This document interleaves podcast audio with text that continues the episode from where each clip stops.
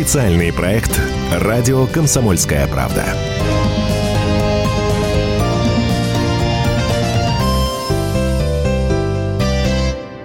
Ну что, оказывается, деньги-то у нас есть, а вы все говорили. Денег нет, да все и на Медведева ссылались. А вот-то встретились Дмитрий Медведев и Владимир Путин, обсудили наш бюджет на 2020 и 2022 годы, и оказалось, что бюджет профицитный. Ну, то есть там есть и излишки. А вот на что они пойдут, куда вообще тратят эти деньги, мы обсудим вместе с Владимиром Сунгоркиным, главным редактором издательского дома «Комсомольская правда». Владимир Николаевич, здравствуйте. Здравствуйте.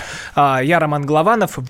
Владимир Николаевич, вот получается, что есть деньги в бюджете. Вот мы помним Медведева, который говорит людям, там, собравшимся вокруг, денег нет, держитесь тут.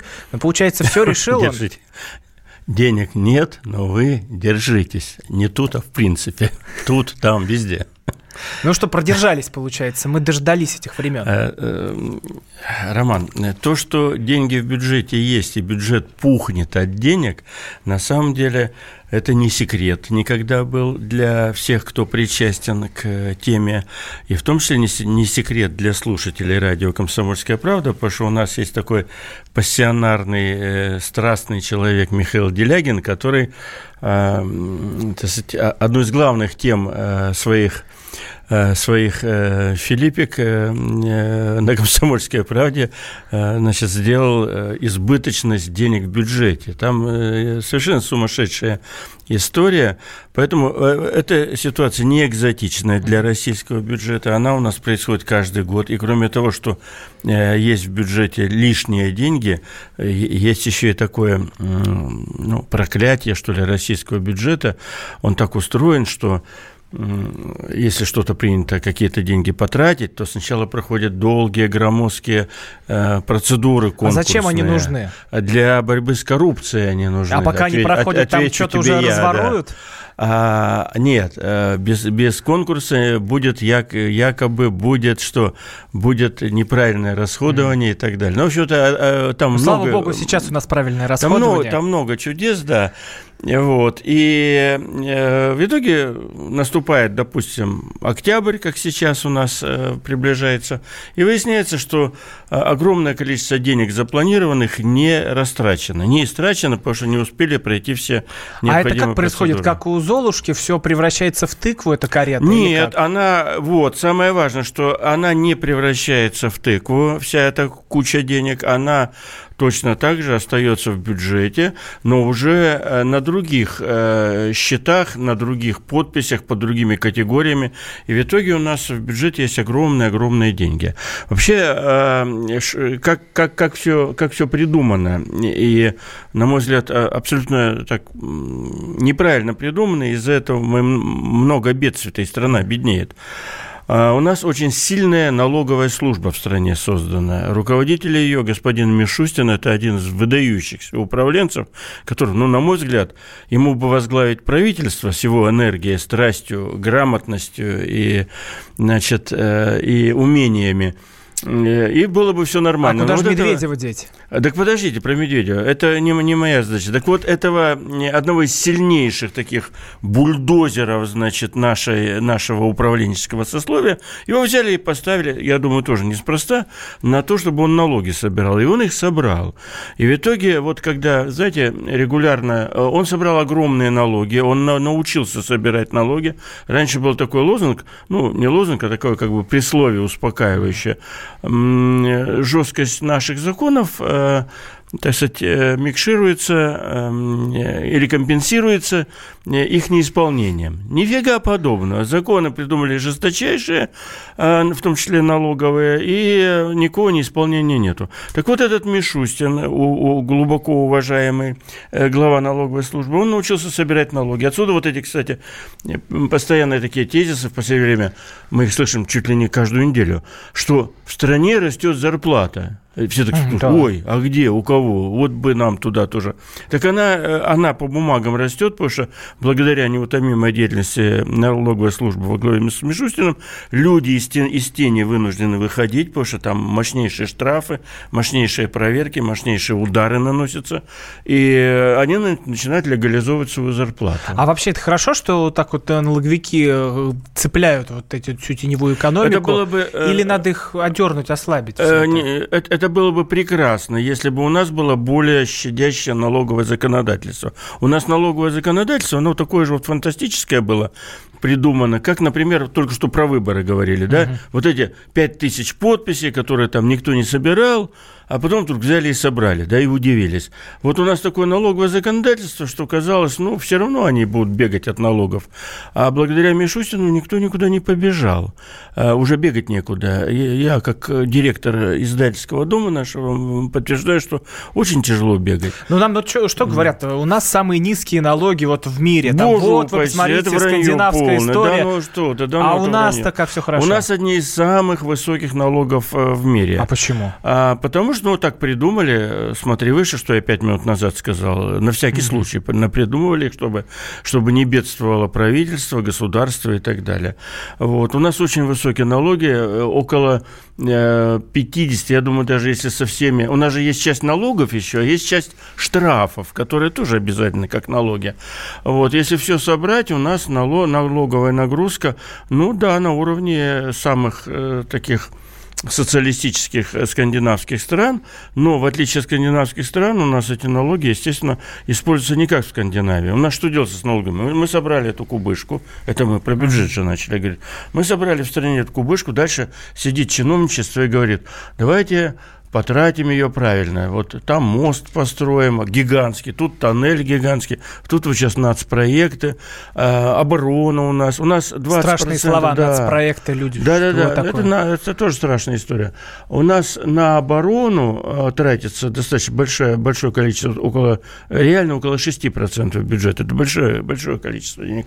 И у нас самый интерес, у нас 20% бюджета идет по закрытым статьям. Никто не знает, куда они уходят. Но Владимир Николаевич-то знает, что секрет. Такое закрытые статьи? Это в бюджете. Что это там за это может крыться? Спецслужбы, оборона, военно-промышленный комплекс, секретные научные разработки. Вот у нас только тут сидел политолог, кричал, что? Там вот туда, да. Вот оттуда берут деньги на Донбасс, вот закупаете все вооружение этим не повстанцам. Не без этого, но в любом случае это никем реально неконтролируемые триллионы рублей. Владимир Николаевич, вот вы сейчас про налоги сказали, да. Я вспомнил, мы с Кашиным сидели в эфире, и он говорит, я в Англии заплатил налоги, вот я сам взял эту пачку денег, отнес и почувствовал, что меня просто изнасиловали. И потом ты уже начинаешь задавать вопросы, а где дороги, а где это? А у нас, получается, их как бы так вот забирают тайком, и поэтому мы не спрашиваем. Да, у нас уникальная страна, и это сознательно сделано, я вас уверяю, что ваши налоги, мои налоги персональные, за нас платит корпорация. Поэтому вы всегда считаете, любой трудящийся, он всегда считает, что он получил, там, допустим, 20 тысяч рублей. А то, что за него еще заплатили подоходный налог корпорация, налог в пенсионный фонд корпорация заплатила, за него же любимого, за тебя же любимого, налоги там еще всякие социальные, там, защитные и так далее, вот, плюс корпоративные налоги, это все что угодно, за экологию, за черта и за дьявола. Это никто не считает, это знает только несчастный работодатель, вот. Давайте к слушателям обратимся, очень много звонков, 8 800 200 ровно 97 0. В студии главный редактор издательского дома «Комсомольская правда» Владимир Сунгоркин. Я Роман Голованов. Павел из Краснодара нам дозвонился. Павел, здравствуйте. Да, добрый вечер, господа ведущие. Ну, вы знаете, вот сейчас рассуждали по поводу налогов. Я вот тоже был индивидуальным предпринимателем. И вот, чтобы человеку платить белую зарплату, это надо 49% еще платить государству. Вот, допустим, там платишь ты человеку 30 тысяч рублей официально, но еще 15 тысяч рублей надо заплатить государству налогов. Да, подтверждаю, да. За этого человека. Да. И помните, когда начинают рассказывать, что мы всего лишь 13% платим, ну, просто улыбка и все. Ну, это Нет, у нас в целом налоги составляют более 50% в целом налоги. Угу. Более 50%. Вот спрашивают, получается, Медведев обманывал народ насчет отсутствия денег. За этот фейк нужно, что только с ним не предлагают сделать. Владимир Николаевич, а у Медведева высокий антирейтинг? Потому что это я после Делягина как сяду, почитаю чат. Мне кажется, там что только с Медведевым сделать и не предлагают. Ну, антирейтинг у него высокий, да, и это одна из загадок нашего бытия, почему правительство не меняется, ну... Это правда, наверное, ведь если поменяли, то каких-нибудь вот там есть лидеры России, условные какие-то, да, новые свежие лица, но можно вот оттуда надергать министров? Проблема не в том, чтобы поменять Медведева, проблема в том, что нужно менять, на кого менять и что в итоге мы получим, потому что, вы знаете, вот когда тут многие ждут... смены правительства. Или Владимир Николаевич, мы сразу после короткой паузы все это обсудим, ведь в России хотят уволить 15% чиновников, а реально ли это? Узнаем сразу после короткой паузы. Хорошо. Что будет? Специальный проект «Радио Комсомольская правда».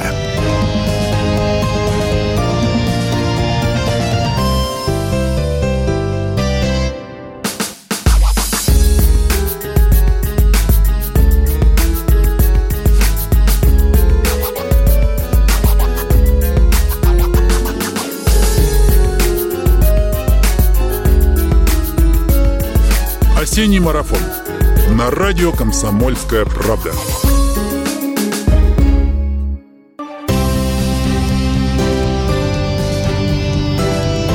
Что будет? Специальный проект «Радио «Комсомольская правда».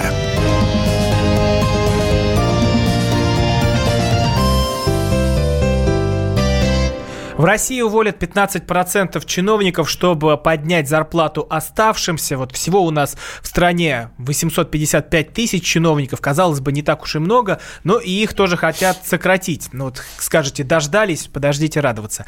В студии главный редактор «Комсомольской правды» Владимир Сунгоркин, я Роман Голованов. Владимир Николаевич, а это хорошо или плохо? Вот замминистра финансов Татьяна Нестеренко говорит, что за 2 года на 15% число этих чиновников сократится. Это вообще реально или нет? Я думаю, это нереально, что будут живых людей сокращать. Вообще, походы правительства на сокращение чиновников, они происходят регулярно, и все они оканчиваются ничем. Я думаю, это такая пиар-акция, чтобы показать населению и, допустим, президенту, что мы тут все понимаем и сокращаем. Вообще сокращать чиновников очень важно, очень нужно, потому что создание все большего количества чиновничьих должностей, это не просто так вот, просто, что тратим деньги, это ладно бы тратим, а ведь каждый из них, он же приходит на работу и не сидит сложа руки, он обязательно придумывает, как ему увеличить свою сферу влияния. А что такое сфера влияния чиновника? Это разрешать, либо запрещать. Ну, как правило, запрещать выгоднее и безопаснее, чем разрешать. Не, ну вот чиновники это тоже, это не какие-то там толстосумы, которые сидят на мешках с деньгами, да, а это люди, которые по 20-30 тысяч рублей где-нибудь получают в администрации там Тверской, Тульской области. И эти люди тоже как-то переживают за свою работу, уберут, куда идти. Давай разведем немножко вещи, понятия, вернее. Есть понятие чиновника, есть понятие клерк. Вот все-таки тех, которые по 20-30 тысяч, от которых ничего не зависит, такие письмоносцы, они там что-то сочиняют, бумажки и так далее. И все равно госслужащие. Но все равно, да. Но более такую важную роль играют именно чиновники, то есть те, от кого зависит решение того или иного вопроса, согласование вопроса. И вот вся эта армада, она делает очень много для того, чтобы жизнь реальных производителей в стране была, значит, не медом, а очень тяжелая вещь. У нас в стране предпринимательский климат чрезвычайно тяжелый сейчас. В стране невыгодно ничего производить. И большую лепту в то, что в стране ничего нельзя и невыгодно производить вообще, что-то делать, вносит как раз наше замечательное чиновничество, которое с утра до вечера озабочено, как бы проверить, как бы наказать, как бы что-то снова разрешить или, значит, запретить, и утопить любой вопрос в бесконечном количестве согласований. Но это такой трехголовый Змей Горыныч. Там же еще силовики и суды есть. Добавим еще силовики и суды. Все эти люди кормятся, собственно, ровно из одного кармана. Они кормятся, ну, из бюджета, само собой, но они кормятся за счет того, что они постоянно находятся в таком... Значит, у них такие радары включены, где бы, с кого бы что-нибудь слупить. Не обязательно деньгами. Ну, не обязательно деньгами. Или борзыми щенками тоже. Борзыми щенками, услугами, значит, поддержкой, образцами продукции и так далее. Понимаете, там много чем можно. Преимуществом в оказании той или иной услуги. И вот это вот раздувание аппарата, оно постоянно происходит. Оно плохо не только тем, что они бюджет проедают. Кстати, в бюджете на следующий год запланировано, вот насчет там 15% сократить и так далее, вот уже в бюджет на следующий год, то есть я насчет демагогии правительства, которое говорит, вот мы на 15%, так, ахтунг, в бюджет на следующий год заложено 200 миллиардов рублей на материальную мотивацию чиновников. 200 Карвалол миллиардов там рядом рублей. У вас, хватайте быстрее. Да. Значит, это как раз такие денежки, которые на дополнительную, это кроме зарплат. Ну, а там дальше еще квартиры, субсидии на жилье и так далее и тому подобное. 8-800-200-97-02. В студии главный редактор «Комсомольской правды» Владимир Сунгоркин, я Роман Голованов. Сокращать чиновников возможно или нет? Сергей из Курска нам дозвонился. Сергей, здравствуйте. Здравствуйте, Виктор Николаевич, здравствуйте, Роман. Ну что, чиновники – это как погода. Но я хотел бы задать вопрос Виктору Николаевичу. Владимир Николаевич. Вот у нас сократили программу Виктора Николаевича Баранца на 10 минут. Это мы можем, это в наших силах поправить как-то, продлить программу. И мне вот хотелось бы вот такое предложение. Ну, знаете, вот. На 10 минут, видимо, неспроста сократили, там для кого-то еще дают. У Виктора Николаевича достаточно много эфирного времени, поэтому подозреваю, что сложно будет вернуть 10 минут, Виктор Николаевич, сложно будет вернуть. Вот занять эти 10 минут, вот в преддверии вот сейчас идет 75-летие, я даже боюсь к нему обращаться, потому что он... Обращайтесь к Владимиру Николаевичу Сунгоркину. Да, вот, да. Я даже... Нашел вот, кому, да. Нашего Александра Трифоновича Тёркина. Твардовского, наверное, да, Твардовского, да. Да. А нельзя ли по главке хотя бы вот в эти 10 минут? Хорошо, давайте ваше предложение принимается к обсуждению. Сергей, спасибо. Тем более, да, спасибо. Тем более у нас приближается снова юбилей победы над Германией, да, над фашистами на следующий год. И идея почитать великолепную поэму Василия Тёркина, она интересна и принимается. Владимир Николаевич, пишут нам, что рубанешь по одной голове этой гидры, вырастет еще сразу же две. Ну, это вот про чиновничий аппарат. Вообще, это такая борьба, она эффективна или нет? Потому что говорят, что бюрократию победить невозможно. Для этого всегда нужна политическая воля, это первое. Руководство. Второе, надо понимать, что за страну мы вообще строим. Вот тот политический строй, который мы сейчас сформировали, я причем не говорю, что он плохой или хороший, или ужасный. Просто мы сформировали такую чиновничий, политический, государственно-монополистический капитализм. Это уже сформировано. Вот итог мы получили. Вот для него, в принципе, чиновников чем больше, тем лучше. Вот. И что бы там они ни говорили про сокращение, никаких сокращений, скорее всего, при этом направлении, когда чиновник превыше всего, он воспевается, туда идет главное бюджетное средство. Ну, после универа прямо это... мечта поступить куда-нибудь. А? После универа мечта пойти работать конечно, куда-нибудь. «Газпром», «Ростех», министерство и ведомство, госкорпорация – это вообще хрустальная мечта. Вот, поэтому при существующем настроении дальше формировать вот эту государственную монополистическую капиталистическую версию развития, вернее, это версию без слова развития, там, конечно, никакого развития не будет. Но там будет некая там стабильность, бла-бла-бла. А вот этот строй вообще есть смысл запрещать? Менять или как-то рушить и строить новый? Это должна быть большая дискуссия, потому что есть плюсы и минусы в любой формации. Mm-hmm. Значит, есть огромное количество сторонников вот у этой формации, как есть большое количество сторонников у того казарменного социализма, из которого мы вышли, да?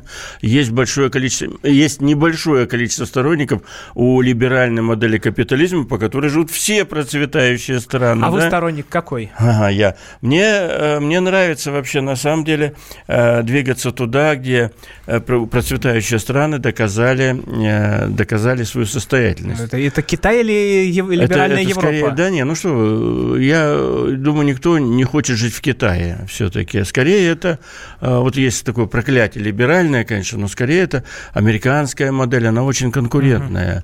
Uh-huh. Германская модель, она очень конкурентная, да? Британская модель вполне конкурентная. Мы же уже на сегодня можем какие-то итоги подводить реализации нашей модели. У нас 5 лет идет осторожное обнищание основной массы населения. То есть та модель, которую мы сейчас вот построили, она плохая модель для экономики, но она, возможно, хорошая модель для политической стабильности. Опять выбираем, что нам надо или что кому надо. При капитализме страну не строят, бабки зарабатывают. Ну, вы знаете, вот видите, наш слушатель нам прекрасно продемонстрировал. Страну не строят, бабки зарабатывают. Ну, хорошо, поэтому... А у нас, кстати, по его версии нашего слушателя, у нас сейчас что? Капитализм или... Вы знаете, для слова капитализм есть 15, а у нас капитализм? Есть 15, я думаю, капитализм, но есть 15 версий капитализма минимум. Ну, 7 уж точно наберем. Это такая должна быть отдельная дискуссия, хотя она идет, вы знаете, на многих информационных ресурсах идет дискуссия о сути того строя, который мы... Но второй Советский Союз мы не увидим? Вот, там, нет, у нас для этого нет никаких ресурсов, для второго Советского Союза. Вот, для того, чтобы, это не было бы трагедией, такое возвращение Союза? Да, ну, какой-то... Это все такая утопия. Куда мы пойдем? Мы что, на Казахстан нападем? Или на Украину? Почему, вот говорят, Беларусь себе заберем, потом Украину присоединим, и будет такое единое государство. Я вас уверяю, Роман, что никакую Белоруссию мы себе не заберем уже. Белоруссию надо было забирать по-честному так, ну дай бог, в 99-м году, в 2000-м. А вот какие территории мы можем себе забрать, мы об этом еще поговорим в следующей части нашей программы. Когда сразу попадем под законодательство, забрать, здрасте. Ну, закон не позволяет. 8-800-200-97-02. Продолжим сразу после новостей. Что будет? Специальный проект «Радио Комсомольская правда».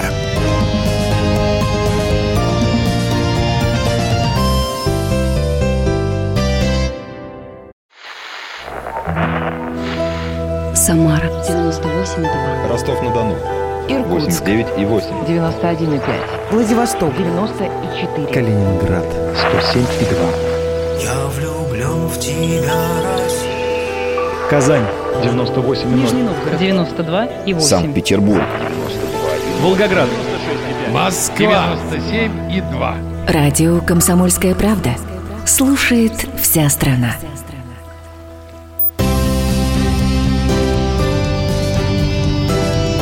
Что будет? Специальный проект «Радио Комсомольская правда».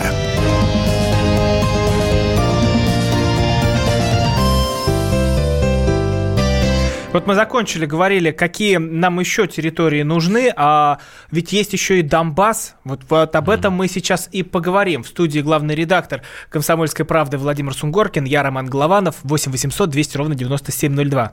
На «Коммерсанте» вышло интервью Лаврова, вот у него спрашивают: Петр Порошенко предложил Владимиру Путину забрать Донбасс. Он отвечает: это не моя тайна, это был разговор 1 на 1, не удивлюсь, если окажется правдой то, о чем вы сейчас догадываетесь. В каком году было, спрашивает журналист. Наверное, 2015, может, 2016 год. Владимир Николаевич, а вы думаете, у нас реально была возможность тогда взять и Донбасс себе забрать? Я тоже слышал, так сказать, от верховных наших начальников, что примерно в такой интерпретации я слышал. Насколько я понимаю, это было во время переговоров «Большой четверки», связанных с Донбассом, да? Франция, Германия, Россия и Украина. И Порошенко, буквально находясь в высокой степени раздражения, сказал: да забери ты, Путину, заберите вы этот чертов Донбасс, он нам не нужен, все это рухлядь.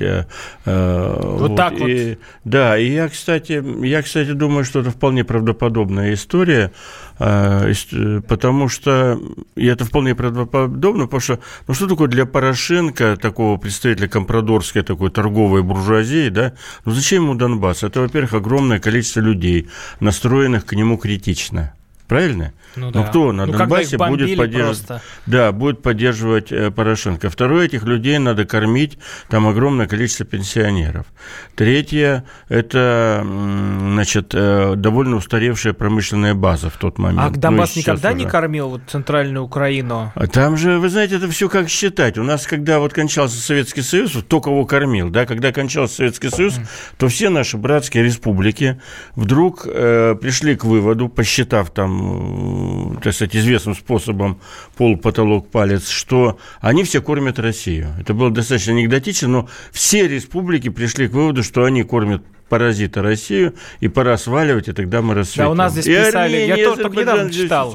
Да, они все с этим, вот мы уйдем и заживем. Все они собирались жить почему-то с иностранного туризма, значит, прямо иностранцы спят и видят скорее, значит, посетить солнечную там Литву, да, и фрукты, овощи, продукты сельского хозяйства. Ну, видимо, отновело тем, что магазины-то пустые стояли. И вот на этой популистской белиберде республики со страшным энтузиазмом и со страшной энергией разбегались. Вот сейчас мы удерем от России и заживем. Ну, а сейчас где мы их видим? На наших же где-нибудь там стройках и мигрантами приезжают сюда. Ну, безусловно, это очевидная вещь. Но, во всяком случае, они не расцвели. Произошла деиндустриализация. И в таких очень промышленных республиках, типа Латвия, Эстония, Литва, это же были очень современные, высокотехнологичные не государства, а республики в составе Советского Союза. Ну, а нам Донбасс нужен? Надо было его выхватывать у Порошенко? Вы знаете, во-первых, никто его не выхватывал. Это тоже интересная история такая, в которую много кто не поверит, но Путин достаточно в широком кругу тогда, у нас там был, например, человек 30, он искренне говорил, что мы не рвемся, значит, ликовать от того, что Донбасс поднял, значит, свои флаги, да? Мы уговаривали все-таки Донбасс повременить. Но, видимо, воля народа, тут же есть еще такое понятие, воля народа. Ну, да? А вот я когда там народ поднялся и сказал: не будем мы жить в этой Украине. Ну, что они делать? Все только и живут мечтами, что конечно, мы уедем в Россию, конечно. Россия нас заберет. Вот в 2014 году это было, я вас, так сказать, совершенно с большой уверенностью вам скажу, значит, и знанием дела, это не было волей российского государства, это не было волей Кремля оттяпать Донбасс. Это было волеизъявление народа Донбасса, который не хотел жить в этой Украине, в Украине победившего Порошенко. Вот и все. И поэтому заявление Порошенко типа пусть они уходят к вам, это совершенно правдоподобное искреннее заявление. Украина была житницей Советского Союза, а мечтала стать житницей всего мира. Не получилось. Но разве это вообще могло бы произойти? Мне кажется, вряд ли. Давайте к слушателям обратимся. 8 800 200 ровно 9702. Главный редактор «Комсомольской правды» Владимир Сунгоркин, я Роман Голованов. Юрий Казань нам дозвонился. Юрий, здравствуйте. Здравствуйте, Владимир Николаевич. Здравствуйте. Здравствуйте. Я, собственно говоря, знаете, по какому вопросу? Не совсем по тому, но придется этот вопрос вам решить. Я сам инвалид по зрению, слушаю радио вот по смартфону, да. Угу. И после этого вот нового объявления, которое вот все время говорят, вот такое приложение новое, вот оно перестало озвучиваться. Мы пользуемся вот этими говорилками, вот на андроидах столбак, а на айфонах voiceover, да? И вот сайт проговаривается, то есть вот эти все пункты, то есть, как говорят, интерфейс, а вот после этого нового приложения, вот радио, оно вот вообще экран глухой для нас стал. Угу. То есть радио, допустим, вы знаете, такая... понятно. Вы просто обратитесь к какому-нибудь хорошему специалисту по айфонам и попробуйте, значит, возможно, они вам подскажут. Вот я прямо при вас сейчас сам включаю на своем айфоне. Вот, я сам себя слышу с запозданием. Попробуйте, значит... я так понимаю, речь-то идет о том, что на кнопки, когда нажимаешь, и человек не видит, а слышит то, что у него изображено на экране, потому что видеть тяжело. И для него экран стал вот глухим, вот про это он имел в виду. Но мы передадим это ребятам, программистам. Это надо посмотреть. Мы разберемся, или мы поняли вас. Проблема вашего айфона. Вот я свой завел сейчас. Юрий, мы номер зафиксировали, так что потом мы передадим информацию, как это, что сделать. Может быть, вам дадут совет. Ну вот, возвращаясь к истории с Украиной, там же целая вообще эпопея тянется вокруг встречи Трампа с Зеленским. Сначала они говорят по телефону, потом они встречаются уже на самой этой Генассамблее. Но давайте прям по пунктам. Владимир Николаевич, когда читаешь их переговоры Трампа и Зеленского, кажется, что это вассал разговаривает вот со своим... Даже не кажется. Это... Я всем советую завтра, у нас в «Комсомольской правде», а на сайте сегодня выйдет эта стенограмма, феерическая совершенно. Это просто ужас. Если бы я был украинцем, я бы покраснел от стыда. Да, это феерическая стенограмма, где, значит, Зеленский постоянно занимается подхалимажем с барином, сообщает, что он на 1000%, значит, согласен во всем, что скажет. Там не на 100, а на 1000. Не на 100, на 1000, да. Умножил на 10. Мы уже гордится, он слышит, мы уже закупаем американскую нефть. Но я очень надеюсь на будущую встречу. Это вот завтра будет в газете, на сайте, наверное, уже выложено. Вот, мы много работаем, мы вам благодарны, мы только с вами. Тут же закладывает, что забавно, германскую лидершу Меркель, что она плохо помогает. Макрона, значит, закладывает. Как он сейчас будет с Макроном и с Меркель общаться? Дело темное. Вот. Ну, в общем, он, конечно, пришел. Мне интересно, а вот когда он увидел, что эту стенограмму выставили, он в обморок не упал, как думаете? Я думаю, он в большом шоке, потому что ясно, что ее выставили, не посоветовавшись с Зеленским, типа, алло, Зеленский, можно мы выставим стенограмму? Там немножко жареным запахло у Трампа, его в чем-то его стали поливать обвинять. Сразу стало на Зеленских, на Украину, на все. Да. Это очень интересная стенограмма, где Зеленский действительно просто стоит на четвереньках перед Трампом. И это у нас целую страницу занимает стенограмма. Кстати, вот что сказал сам Владимир Зеленский по поводу этой стенограммы, давайте послушаем его комментарий. Я не против. Да я не против, просто смотрите, если нужно разрешение юридическое, я просто не знаю формат, честно вам скажу. Но если должно было быть там письменное разрешение, то это один вопрос. Но я вам сказал свои ощущения. Они же сказали, мы с вами прочитали, что они хотят опубликовать. Я просто думал, что они опубликуют свою часть.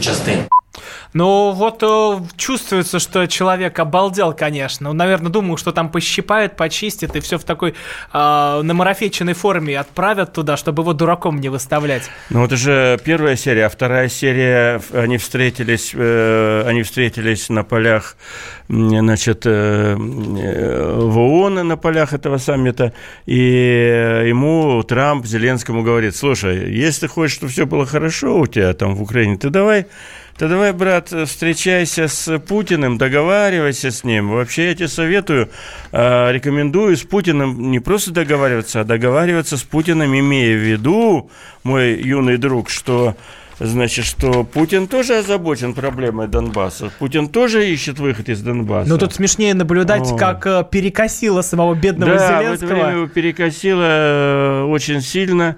Вот, у вас большой прогресс с Россией, говорит ему Трамп Зеленскому.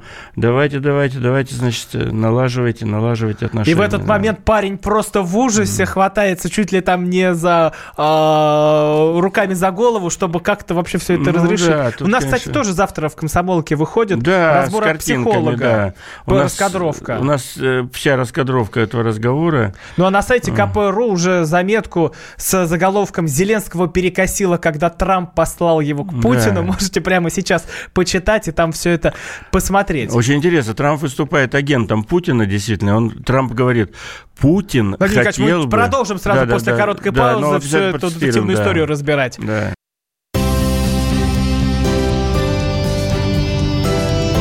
Что будет? Специальный проект «Радио Комсомольская правда».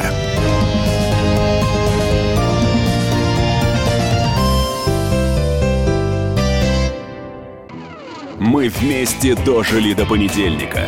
Вовремя рассказали тебе о главном во вторник, среду и четверг. А теперь встречай пятницу. На радио «Комсомольская правда» новая программа. Каждую пятницу в 8:00 Сергей Мардан и Надана Фридрихсон. 3 часа самого острого эфира. Мардан и Надана. В программе «Опять пятница». Взболтай и можешь смешивать.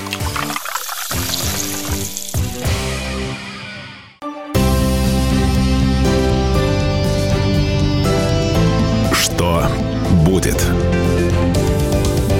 Специальный проект «Радио Комсомольская правда».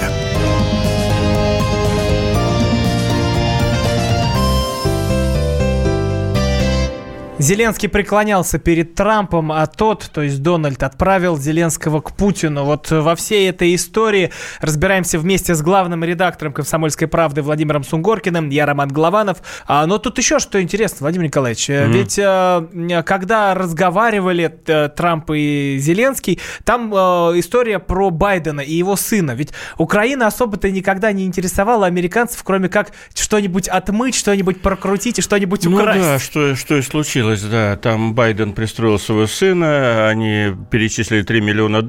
Подождите, давайте вот, а то мы опять куда-то ускакали. Вот что говорит Трамп Зеленскому, мы до паузы обещали. Трамп Зеленскому отечески говорит: Путин хотел бы что-то сделать для мира в Донбассе.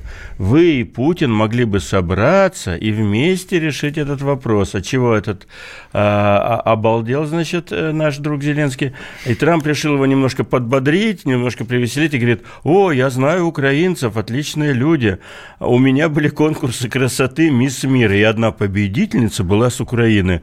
О, тогда мы много узнали об этой стране. При этом Трамп показывает своим, так сказать, характерным жестом. Ну, так обычно мужчины, я извиняюсь, вульгарно показывают примерный размер бедер понравившейся им дамы. Но вот при этом Зеленский просто понимает, что теперь с ним хочет сделать Трамп, если он вспоминает Украину только по той мисс Мира, с которой неизвестно еще, что у него творилось. Мы много узнали об этой стране. Этими руками, значит, показывают примерный размер бедер этой замечательная украинская победительница. В общем, Трамп опять все превратил в фарс. Но он комик-то покруче оказался, чем Зеленский. Шоумен поинтересней. Да, встретились-то два шоумена, конечно, это интересно. А вот то, что они действительно всерьез обсуждали, как бы замочить Байдена и его семью и разоблачить, это тоже интересный и характерный факт о том, что не стоит нам трактовать, что вот есть город в виде капиталистского холма, где все сияет, и там благородные люди и так далее. Украину они также использовали. Кстати, для своих коррупционных дележек. И, кстати, Трамп начинает с Зеленским, говорит, вот там посол у нас, а плохая такая тетка, я ее заменю.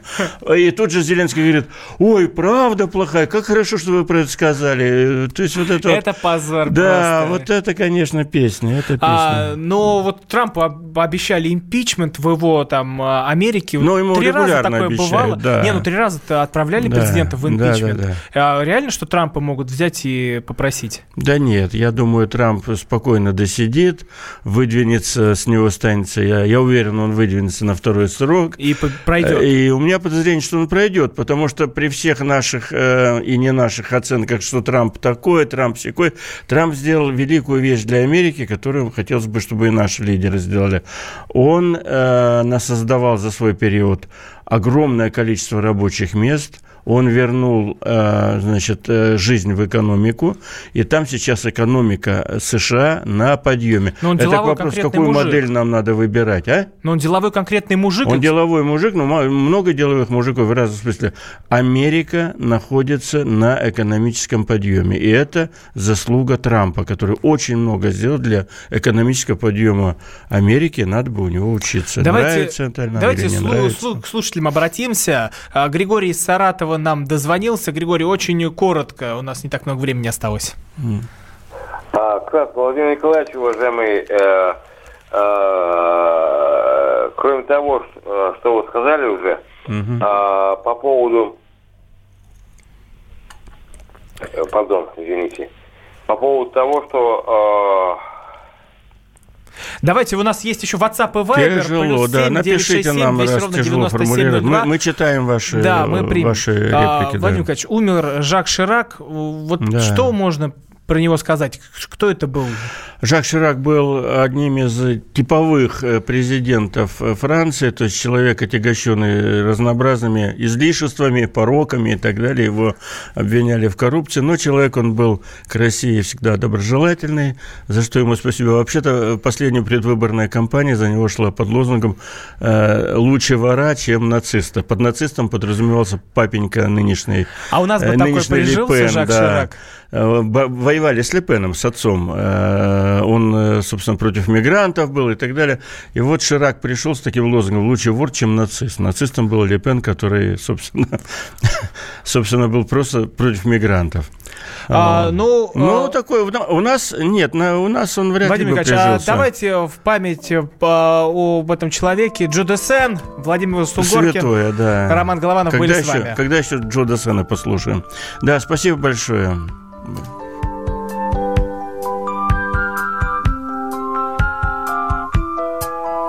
À toi, à la façon que tu as d'être belle, à la façon que tu as d'être à moi, à tes mots tendres un peu artificiels quelquefois. À toi, à la petite fille que tu étais, à celle que tu es encore souvent, à ton passé, à tes secrets, à tes anciens princes charmants, à la vie, à l'amour, à nos nuits, à nos jours, à l'éternel retour de la chance, à l'enfant qui viendra, qui nous ressemblera, qui sera à la fois toi et moi. À moi, à la folie dont tu es la raison, à mes colères sans savoir pourquoi, à mes silences et à mes trahisons quelquefois. À moi, au temps que j'ai passé à te chercher, aux qualités dont tu te moques bien, aux défauts que je t'ai cachés, à mes idées de baladin, à la vie, à l'amour, à nos nuits, à nos jours, à l'éternel retour de la chance, à l'enfant qui viendra, qui nous ressemblera, qui sera à la fois toi et moi. À nous,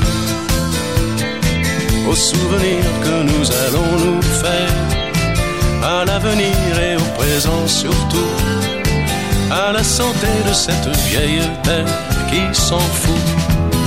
À nous, à nos espoirs et à nos illusions, à notre prochain premier rendez-vous. À la santé de ces millions d'amoureux qui sont comme nous. À toi, à la façon que tu as d'être belle, à la façon que tu as d'être à moi, à tes mots tendres un peu artificiels quelquefois. À toi, à la petite fille que tu étais, à celle que tu es encore souvent. Что будет? Специальный проект «Радио Комсомольская правда».